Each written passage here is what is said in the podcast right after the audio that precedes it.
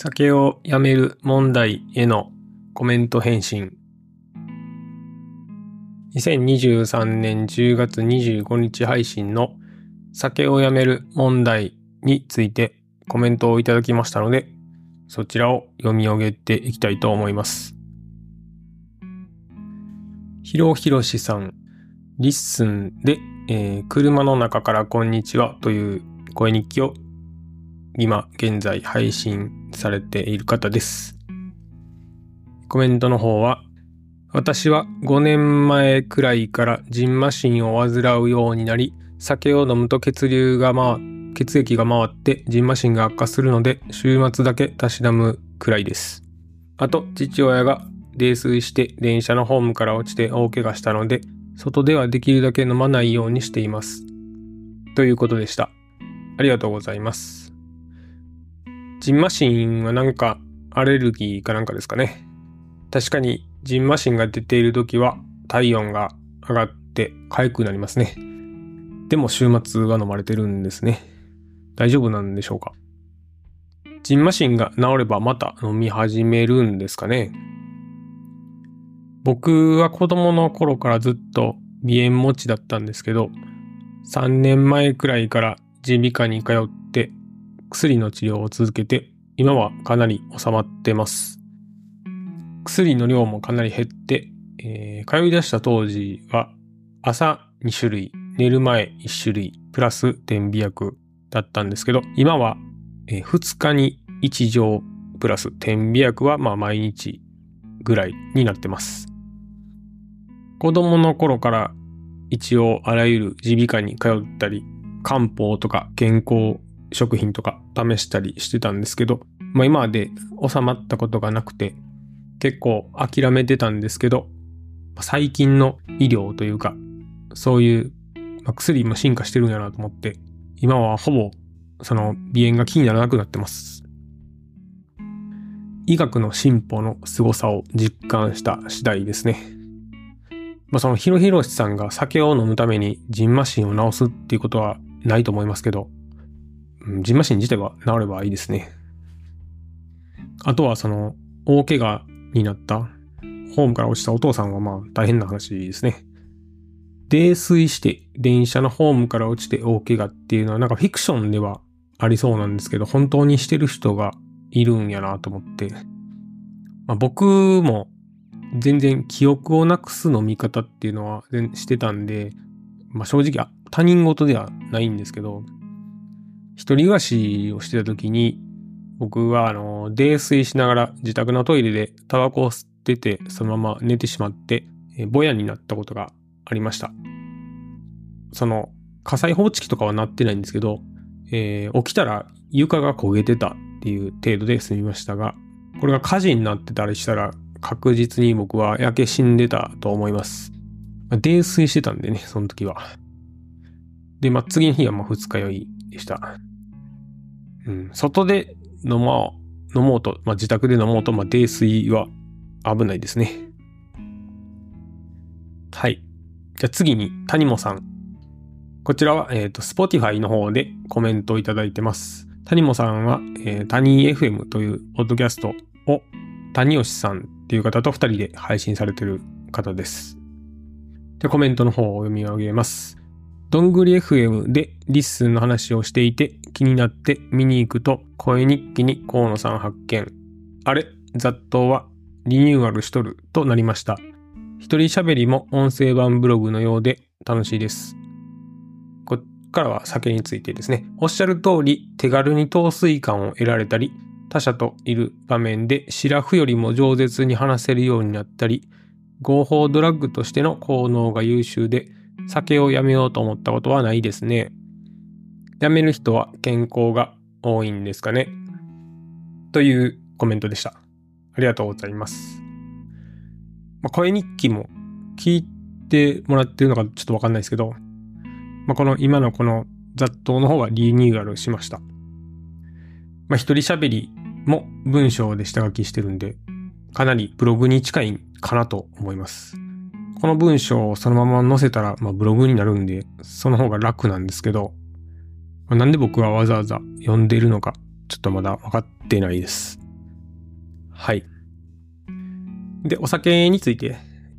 酒の紅葉として会話が弾む、まあ、みたいなのはありますね。社交ツールとしてのお酒っていうのは、まあ、万国共通だと思います。その、お酒が飲める国では。で、えっ、ー、と、合法ドラッグとしての効能が優秀っておっしゃってますけど、宴会で盛り上がって打ち解けるためにお酒を飲むっていうのは、まあ、そのお酒の飲めない国では、イスラム圏とか、例えば、ではまあ、カート宴会とか、そういう他の薬物で盛り上がったりとか、マリファナの回し飲みをして親睦を深めるみたいな儀式、儀式じゃないけど、まあそういう習慣とかもあります。まあ、お酒については僕もまだやめようと思ったことはないんですけど、周りでやめてる人の話を聞くと、半分ぐらいが健康のためっぽいかな。で、谷本さんは確か、まあ、20代後半か30代前半ぐらいやったと思うんで、まだ僕から見たら若いから、若くて健康な年代なのかもしれないですね。酒をやめる問題は、加齢に伴って浮上しやすい問題なんかな。僕も40代に入って、こう、壮年の入り口に差し掛かったのかなと感じてます。次は、メチコさん。カッパと人妻の夜のメチコさんです。配信者の方から続けてコメントをいただいてますけど、えー、配信してない方からのコメントも全然お待ちしています。では、いただいたコメント読み上げます。自分は下校なのでお酒の話はできないですが、喫煙しています。やめた方がいいかなと思いつつ、配偶者も喫煙者なので難しいです。河野さんのように周りで、周りに吸っている人がいないとやめやすい状況は確かにありますね。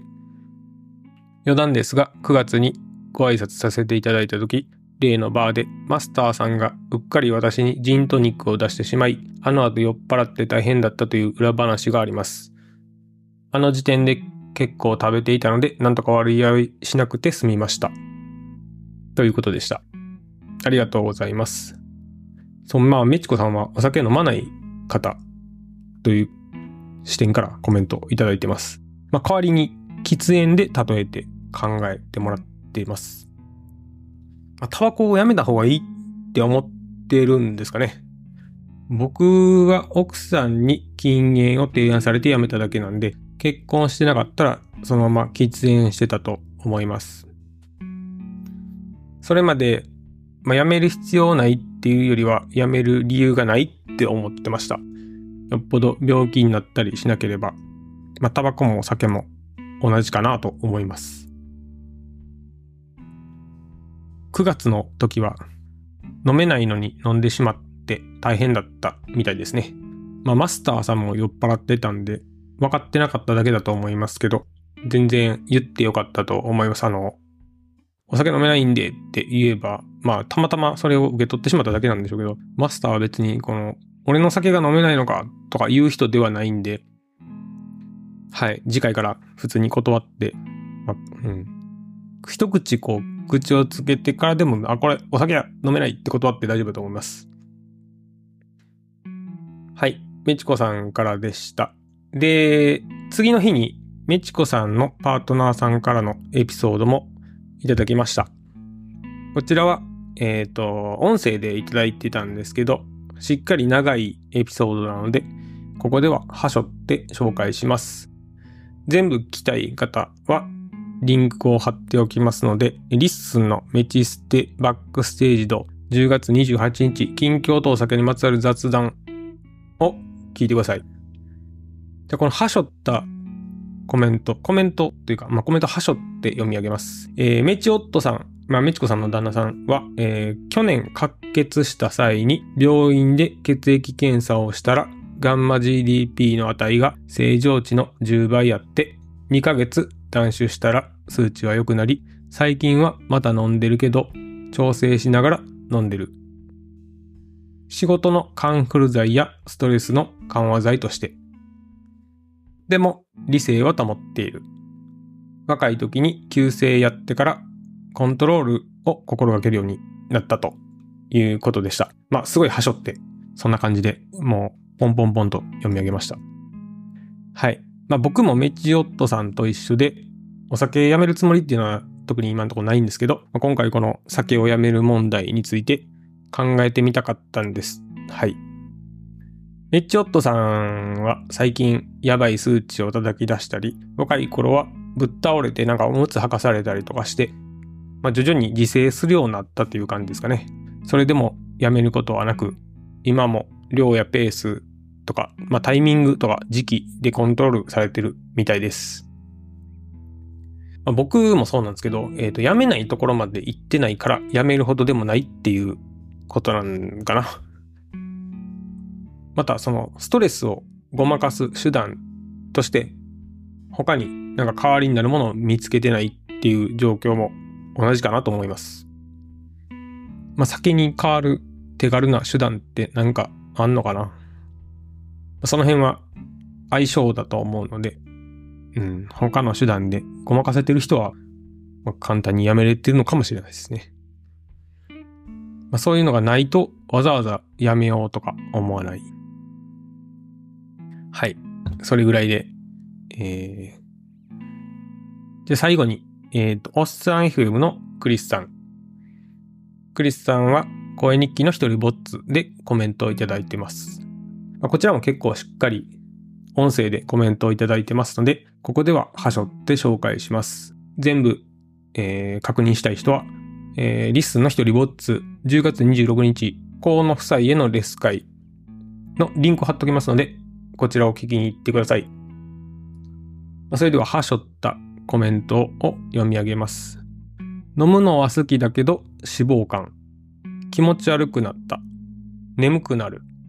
寝ると時間がもったいない。映画見たり本読んだりしたい。ある日、飲まなくていいと思った。今でも年に1、2回飲む。美味しいけど気持ち悪くなる。依存症の父親が反面教師。飲まなくても、飲まなくてもいいバーは重宝する。ノンアルバー行きたい。という感じでした。まあ、クリスさんの場合は完全に健康問題ですかね。まあ、それも加齢に伴うものかもしれないです。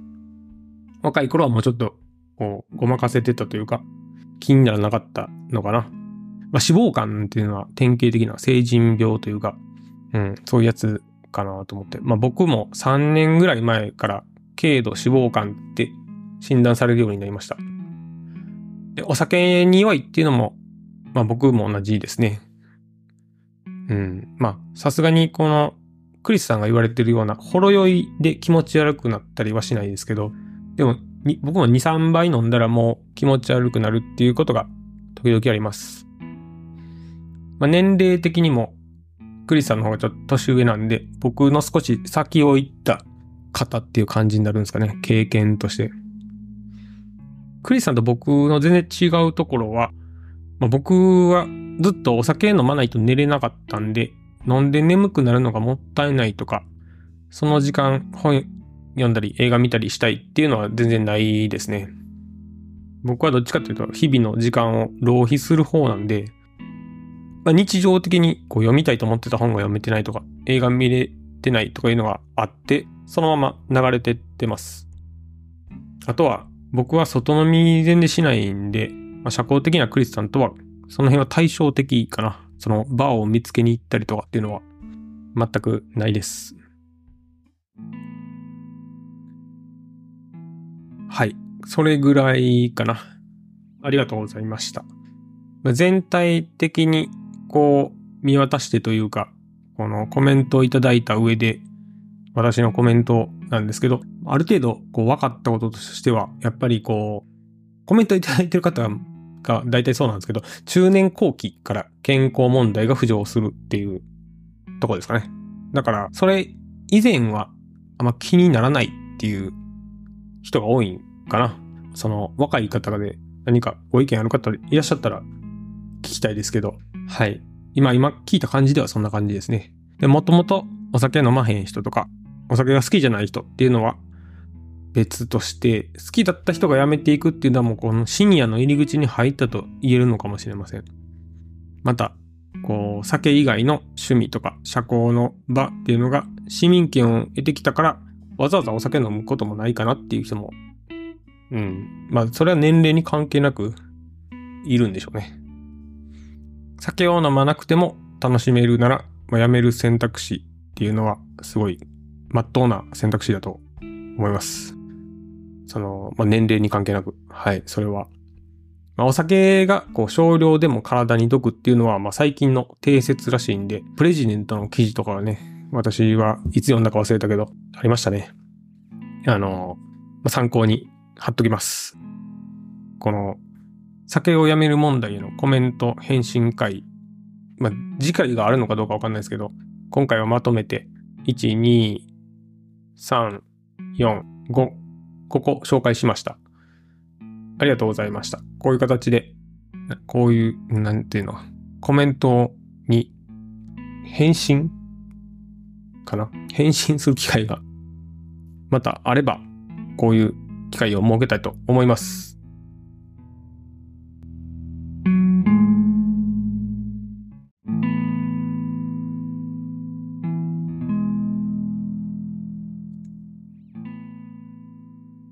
何か思いついたこと、共感したこと、考えたことがあれば教えてください。過去のエピソードについてのコメント、ポッドキャスト全体についてのコメントも常にお待ちしてます。コメント欄か、もしくはツイッターにて受け付けています。話すテーマも何か案があれば教えてください。それではまた次回。